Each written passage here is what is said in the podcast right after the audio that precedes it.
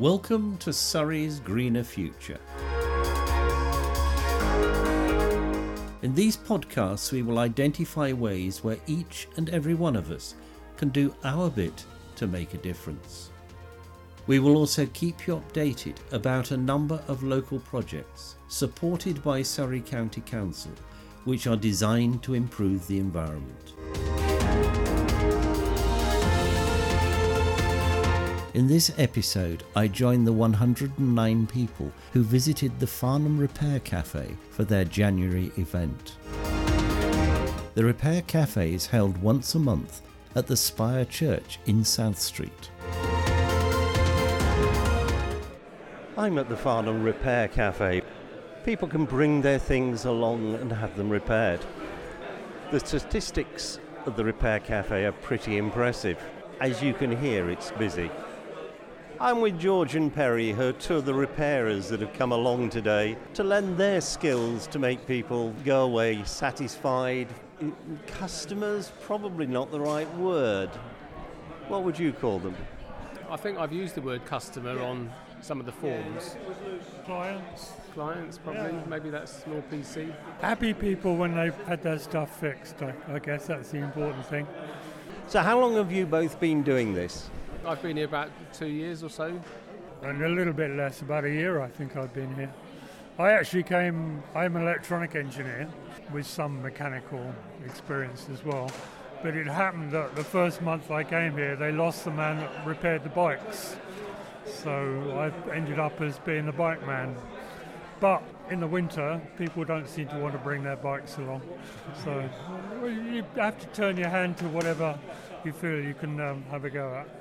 What gives you the greatest enjoyment in doing this? I, I think it's seeing people that have brought things in, especially if they're family items that they've had for a long time, that maybe their parents or their someone's had, or even you know children bringing toys in, and then you're able to fix them, and you know you can see that it means a lot to them. It's not maybe so much of a big deal for us because that's what we're here for. So but it's it's I think that's probably why most of us do it because it gives you a sort of sense of satisfaction and you know using sort of skills that you maybe don't use all the time but if it's something quite simple I mean I just fixed a an old-fashioned steamer thing with the leaves that fold up you know and you put it inside a pan put boiling water under it and it was one of those leaves that come loose. It was a bit worn and a bit knackered to be honest but you know I was able to bend the metal back stick the leaf back in bend it round so it was it was working, it was usable, and, and the lady left happy and was pleased that I think a lot of people are pleased that things are being recycled, and that's where they get their satisfaction from, as well as having something that's repaired.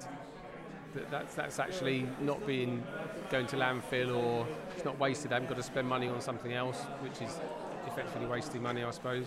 I think I get the most satisfaction from repairing nice, old, well built devices that have just had a bad day and lost a wire or, or some minor thing that's gone wrong, and, and you, you can put it back into a as new operation. You know, what makes me unhappy is the number of stuff that comes along and it's built to a very low standard, really, and it's got no long lifetime potential, and you're really struggling plastic stuff that's broken, stuff that's not very well designed. There's no real long-term future for the devices, so you have to give the bad news. Well, thank you both very much. That was very interesting.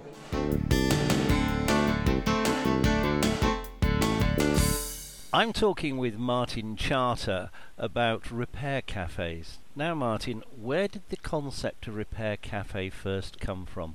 Thank you very much for the question and, and, great to engage with your podcast. So, repair cafes as a concept started in the Netherlands in around 2009 when an ex journalist, Martine Postma, started the first repair cafe in the Netherlands.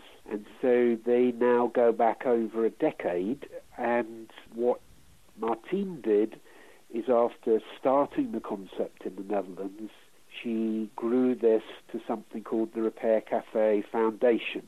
And essentially, one of the great things about the Foundation's website is it tracks all the repair cafes in the world. I mean, it doesn't probably pick them all up, but it's very good source to see where the repair cafes are. And as of last week, there's now about 2,010 repair cafes in the world. And within the UK now, there's something like 125 repair cafes, and that really has doubled in the last year. So UK is really picking up.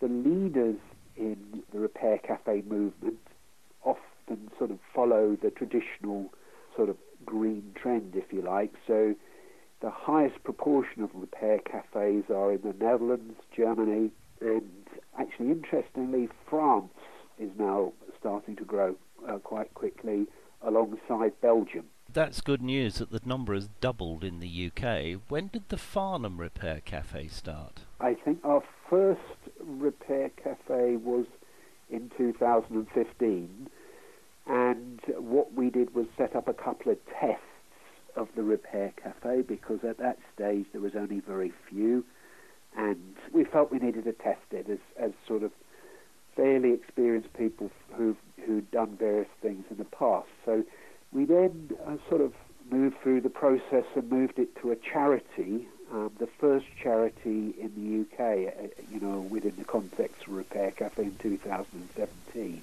And we've now run 57 individual sessions. So we've got a good sort of track record behind us now and going strong. So you have a repair cafe in Farnham once a month on a Saturday? That's correct, yes. What percentage of items that people bring to you roughly get repaired?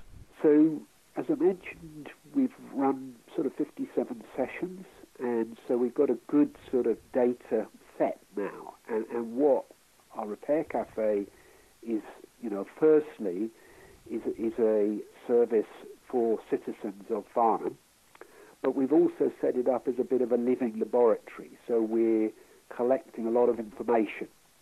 So based on our analysis over the 57 sessions, uh, we have a repair rate of about 65%. And that's interesting for me, even if I sort of step back, and I still think it's an incredibly high figure.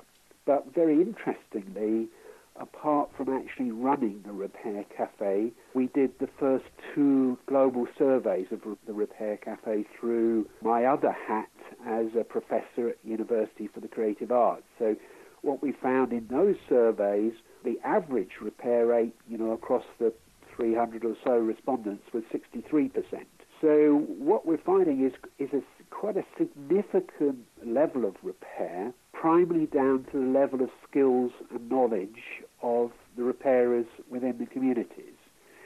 So despite the vast majority of products not being designed for dismantleability or repairability or longevity, what it's quite clearly showing with the right skills and knowledge, which is often sitting there in the community if you can engage with those uh, people, is that products can be repaired. You would be very keen for people who do have skills in the areas that where you get products to be repaired so that I presume is electronics, furniture, things like that to actually come forward. Absolutely, and we we are getting more volunteers coming on board, and we're even now having to go through a slightly more informal interview process to ensure that they, they do have the right skills, and which we've been very fortunate to identify so far. But one area that we're looking to do is to also share the knowledge of repair cafes within uh, Surrey and hope to encourage some more startups in Surrey, and we're going to be doing this through a conference in March. What, what is that conference covering? So that conference will uh, broadly give a bit of an update on a third global repair cafe survey that we were a partner in, but we, we didn't lead. But that will be one of the first times the information will be shared from a colleague in the Netherlands and then we're going to have some other up-to-date research findings from a survey we did amongst our visitors.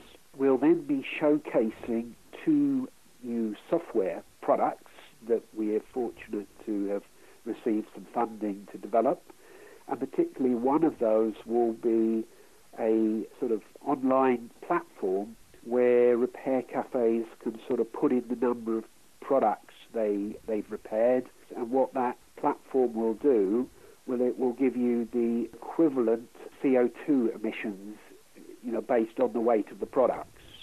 So what we've done within Farnham Repair Cafe is we weigh all our products so we can identify how much uh, waste is diverted from landfill through repair.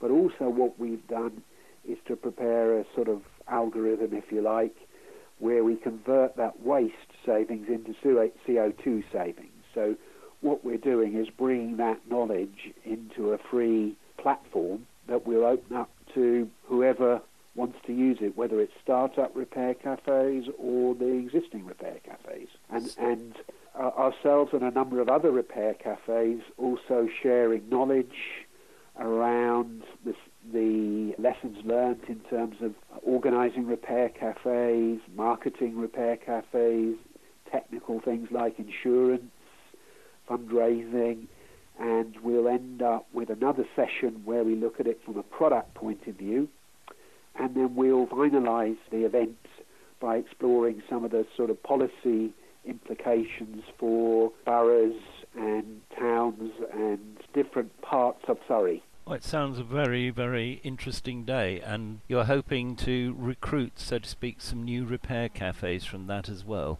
Yeah, I mean, we, as part of our charitable mission, what we have agreed as the trustees is that we, apart from trying to run our own repair cafe to the best of ability and, and, and keep, keeping that focus within Farnham, what we're also doing is to share our knowledge and experience. And fortunately, wearing my UCA hat, we've been able to get some funding to develop the tool. But what we are also keen to do is to share that broader knowledge to encourage some other repair cafes to be set up in Surrey or in other parts of the UK or even Europe. I mean, we ran an event maybe three, four years ago, looking at the idea of the, a new movement of what I term makers, modifiers, and fixers. So this is repair cafes, maker spaces, um, and other types of community workshop that citizens are engaging with to make, modify, fix products. And we really didn't promote it too strongly, but we had over 100 delegates from perhaps five to ten European countries. So it's perhaps picking up maybe one can't quite call it mega trend, but possibly an emerging of trend of people now wanting to engage in making and modifying and fixing products. Do you charge people who have their products repaired, or is it just a voluntary contribution is kindly accepted?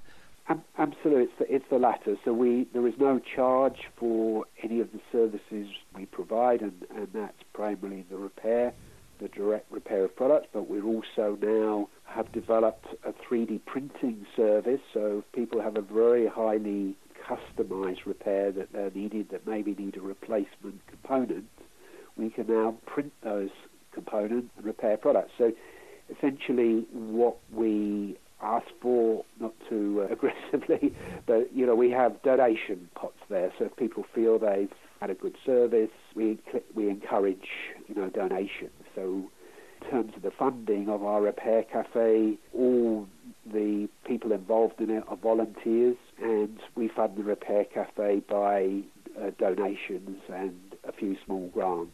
Well, that sounds very good. Out of interest, have you got figures that say how much weight you've stopped going to landfill or how much CO2 you've saved?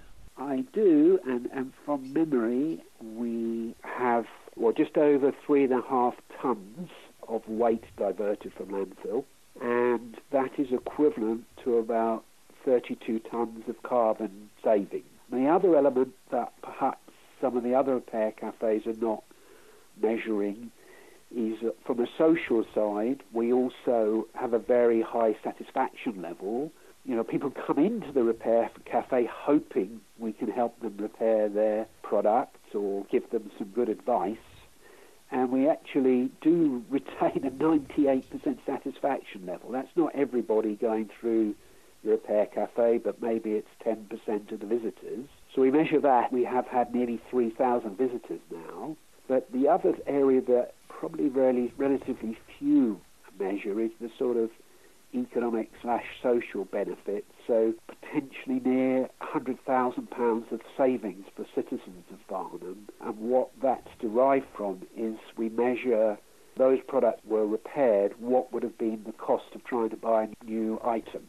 And that, interestingly, has had a bit of an increase recently because there was through the repair cafe relatively recently. The owner didn't highlight anything, but was repaired, and then we found that that item was worth over two thousand pounds. So that was my, my colleague when she was doing the research into the item had to sort of treble check with me whether it was the right item. I can imagine that. Yes. Well, thank you very much.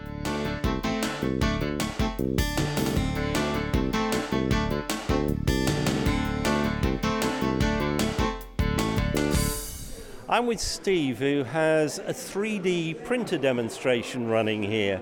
I'm sure that 3D printer can probably be very useful in making the repairs. We found it very useful to try and create new parts, particularly for older items where plastic parts may have broken. Um, what we can do is we can take the old broken parts and we can create a new CAD model for that part, and then we can print a part within a, a few few hours and then at the following repair cafe we can then fit that replacement part to the customer's product. So it means that we've got more scope to replace older items and bring those items back to full use again. We've done various things. We've done very small it- items like a, a button for a, a head torch, which was just lost. We've done a replacement handle for an umbrella, where a lady had lost the handle and couldn't use her umbrella anymore.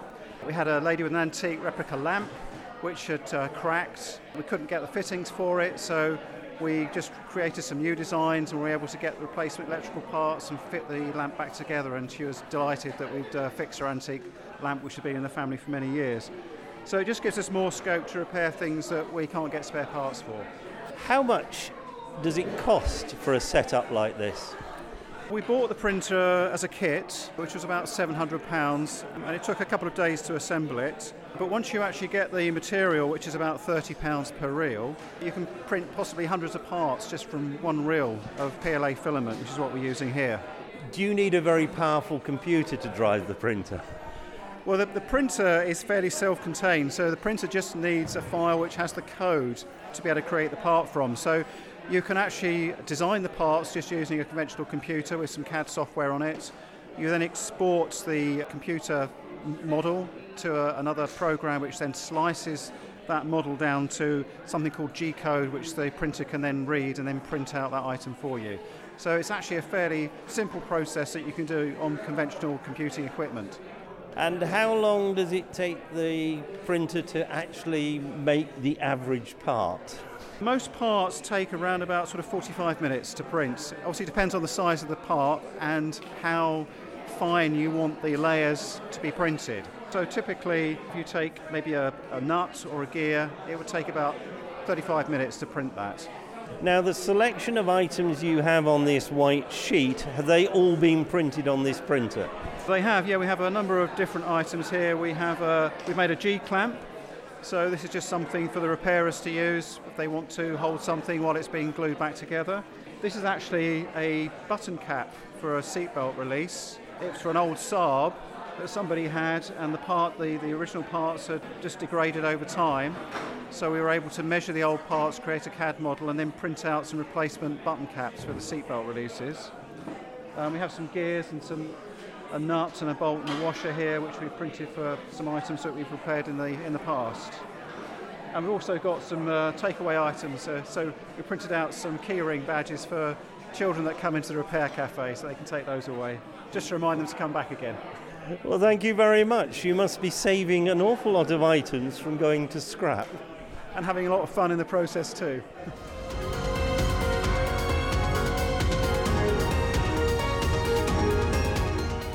This podcast has been produced by the Mr. T Podcast Studio as part of Surrey's Greener Future programme. Please use this material to help inform others.